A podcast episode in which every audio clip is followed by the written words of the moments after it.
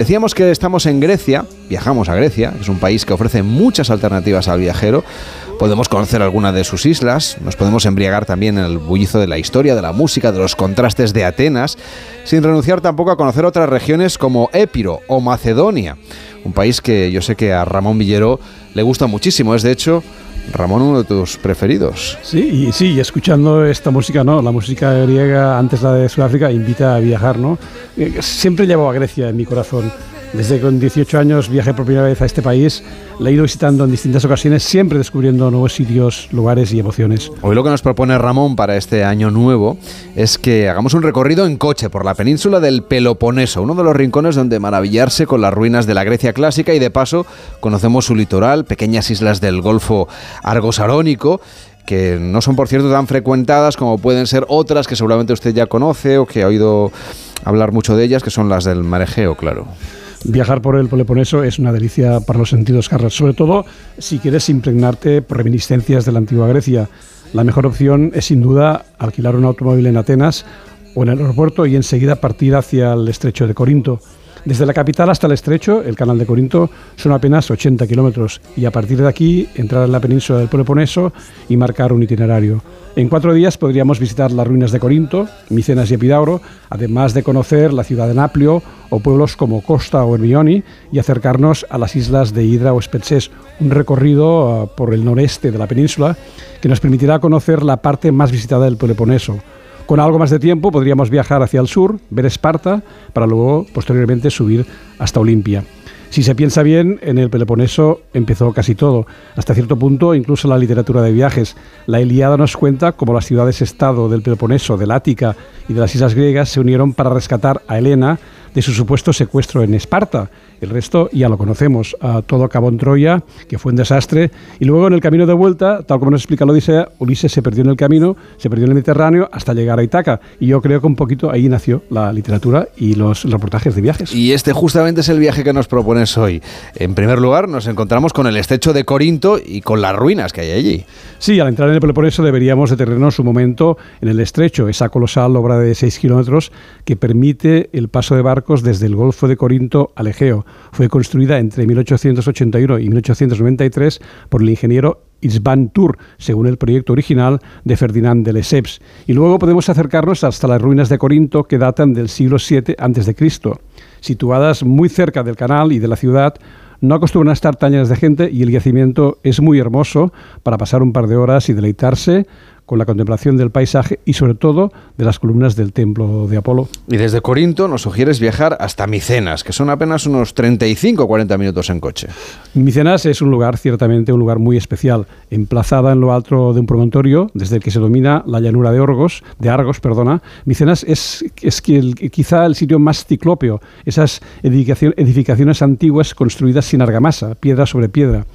Te asomas al muro que delimita la ciudad donde se levanta la Puerta de los Leones y enseguida un cosquilleo se apodera de tu cuerpo. Es difícil de explicar y a lo mejor son sensaciones muy personales, pero en Micenas hay algo que, que asciende de la tierra y te alcanza. Si te alejas de las ruinas principales, de la entrada, y te diriges hacia la otra vertiente de la colina, percibes esa sensación con mucha intensidad. La civilización micénica se desarrolló entre los años 1600 a 1100 antes de Jesucristo y mientras paseas por las ruinas piensan, vas pensando que también ellos pues disfrutaron de, una, un amanecer, de una luz parecida a la que estás viviendo. puedes imaginarte a Agamenón apresurándose para organizar la expedición a Troya o el fatal desenlace años después cuando su esposa Clitemnestra le asesinó apenas regresada a casa. Una vez más, tragedias griegas que han inspirado nuestro mundo y nuestra literatura. Aquí, aquí en Micenas el aire corre ligero y recorres el yacimiento sin prisas. A la hora de partir, vale la pena detenerse 100 metros al sur del yacimiento principal en el tesoro de Atreo o de Gamenón, una tumba abovedada de dimensiones colosales única en el mundo.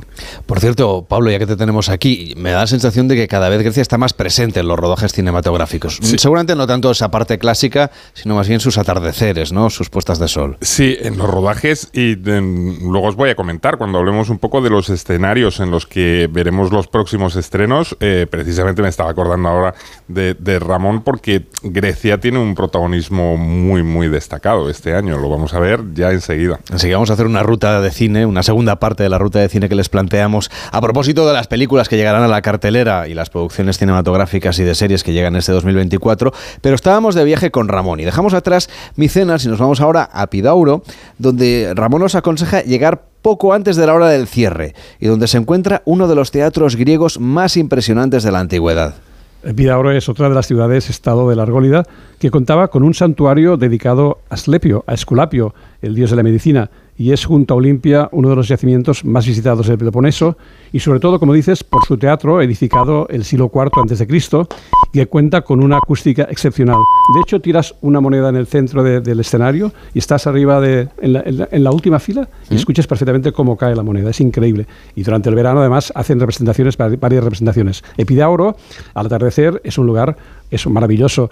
El silencio de la tarde, eh, es el teatro es como, como, un espacio para la meditación donde se escucha el rumor del viento y el trino de los pájaros. Luego basta pasar o bastará pasear por el sur del yacimiento para contemplar las escasas ruinas del templo principal. Y yo creo que Pidauro es de, los sitios más bonitos de ver en el Peloponeso. Y además se pueden visitar los tres yacimientos, Corinto, Micenas y Epidauro, todo en un solo día, aunque la recomendación sería viajar, yo creo, ¿no? sin prisas. Sí, lo cierto es que las tres ruinas están bastante cerca, de manera que puedes alojarte en cualquier hotel del litoral y desde allí programarte las visitas. Yo no aconsejaría hacer las tres en un solo día, sino igual una o dos.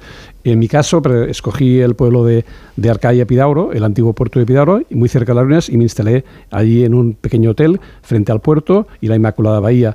Hay algunos veleros adormecidos y unos pocos turistas en las terrazas de los restaurantes. También es verdad que yo hice el viaje durante el mes de mayo que si se puede es eh, disponer de unos días, yo creo que es el mejor mes para visitar Grecia. Otra opción podría ser dormir en Nauplia, una población algo más al sur, y desde aquí visitar la isla de Hydra, que está muy cerca del puerto y es fácilmente accesible. Al igual que Spetses, otra isla situada algo más al sur, desde las poblaciones de Costas o Ayos Emilianos, dos pequeñas poblaciones muy tranquilas y agradables para, pasar la noche. Y de hecho has dicho muchas veces que es una de tus islas de esta parte de Grecia preferidas. Eh, estamos hablando del Golfo de, de Argos Arónico. Sí, una isla agreste y rocosa con su precioso puerto de casas de piedra. Aparte de la capital y de algunas casas desperdigadas a lo largo de la ladera sur, la isla está prácticamente desierta por no encontrar, no se encuentran ni vestigios de la época clásica, algo realmente sorprendente si tenemos en cuenta la proximidad con los yacimientos que acabamos de, mencionar. Hidra sorprende al visitante por su tranquilidad y sosiego. Si exceptuamos julio y agosto, la isla es un remanso de paz. El puerto de la capital, protegido del temible Meltemí, el viento del norte, es pequeño y acogedor. En el muelle de Poniente atacan, atracan los barcos de línea, mientras que al paseo marítimo como el estrecho Bantalán de Levante albergan las barcas de pescadores y los yates particulares que recalan en la isla. Uh, Hidra es el lugar ideal para, no hacer nada, para descansar, pasear, comer bien, bañarse y dedicar tiempo a la lectura y enamorarse de Grecia. A Hidra también se puede acceder desde el Pireo en apenas una hora y media con los ferries rápidos. Ay, menudo, menudo plan este de leer, descansar, no hacer nada. Hidra, es una isla, te aseguro, Carlas, que yo cada vez que voy a Grecia intento ir a visitarla, al menos una, dormir una noche en Hidra porque me gusta muchísimo. No, da tiempo dormir una noche de desconectar y luego seguir el viaje. Yo creo que hay que irse unos cuantos días. No, hay que irse unos cuantos días, pero hay, es obligatorio al menos dormir una noche en, en Hidra, digo yo. Venga, una vez visitada Hidra podríamos proseguir este viaje hacia el sur del Peloponeso. Sí, nos quedaría sobre todo hablar de, Olimpia y de Esparta y luego conocer el sur del Peloponeso, pero ya que este año volvemos a tener las Olimpiadas de París 2024, si te parece, pues nos guardamos esta parte para la próxima primavera.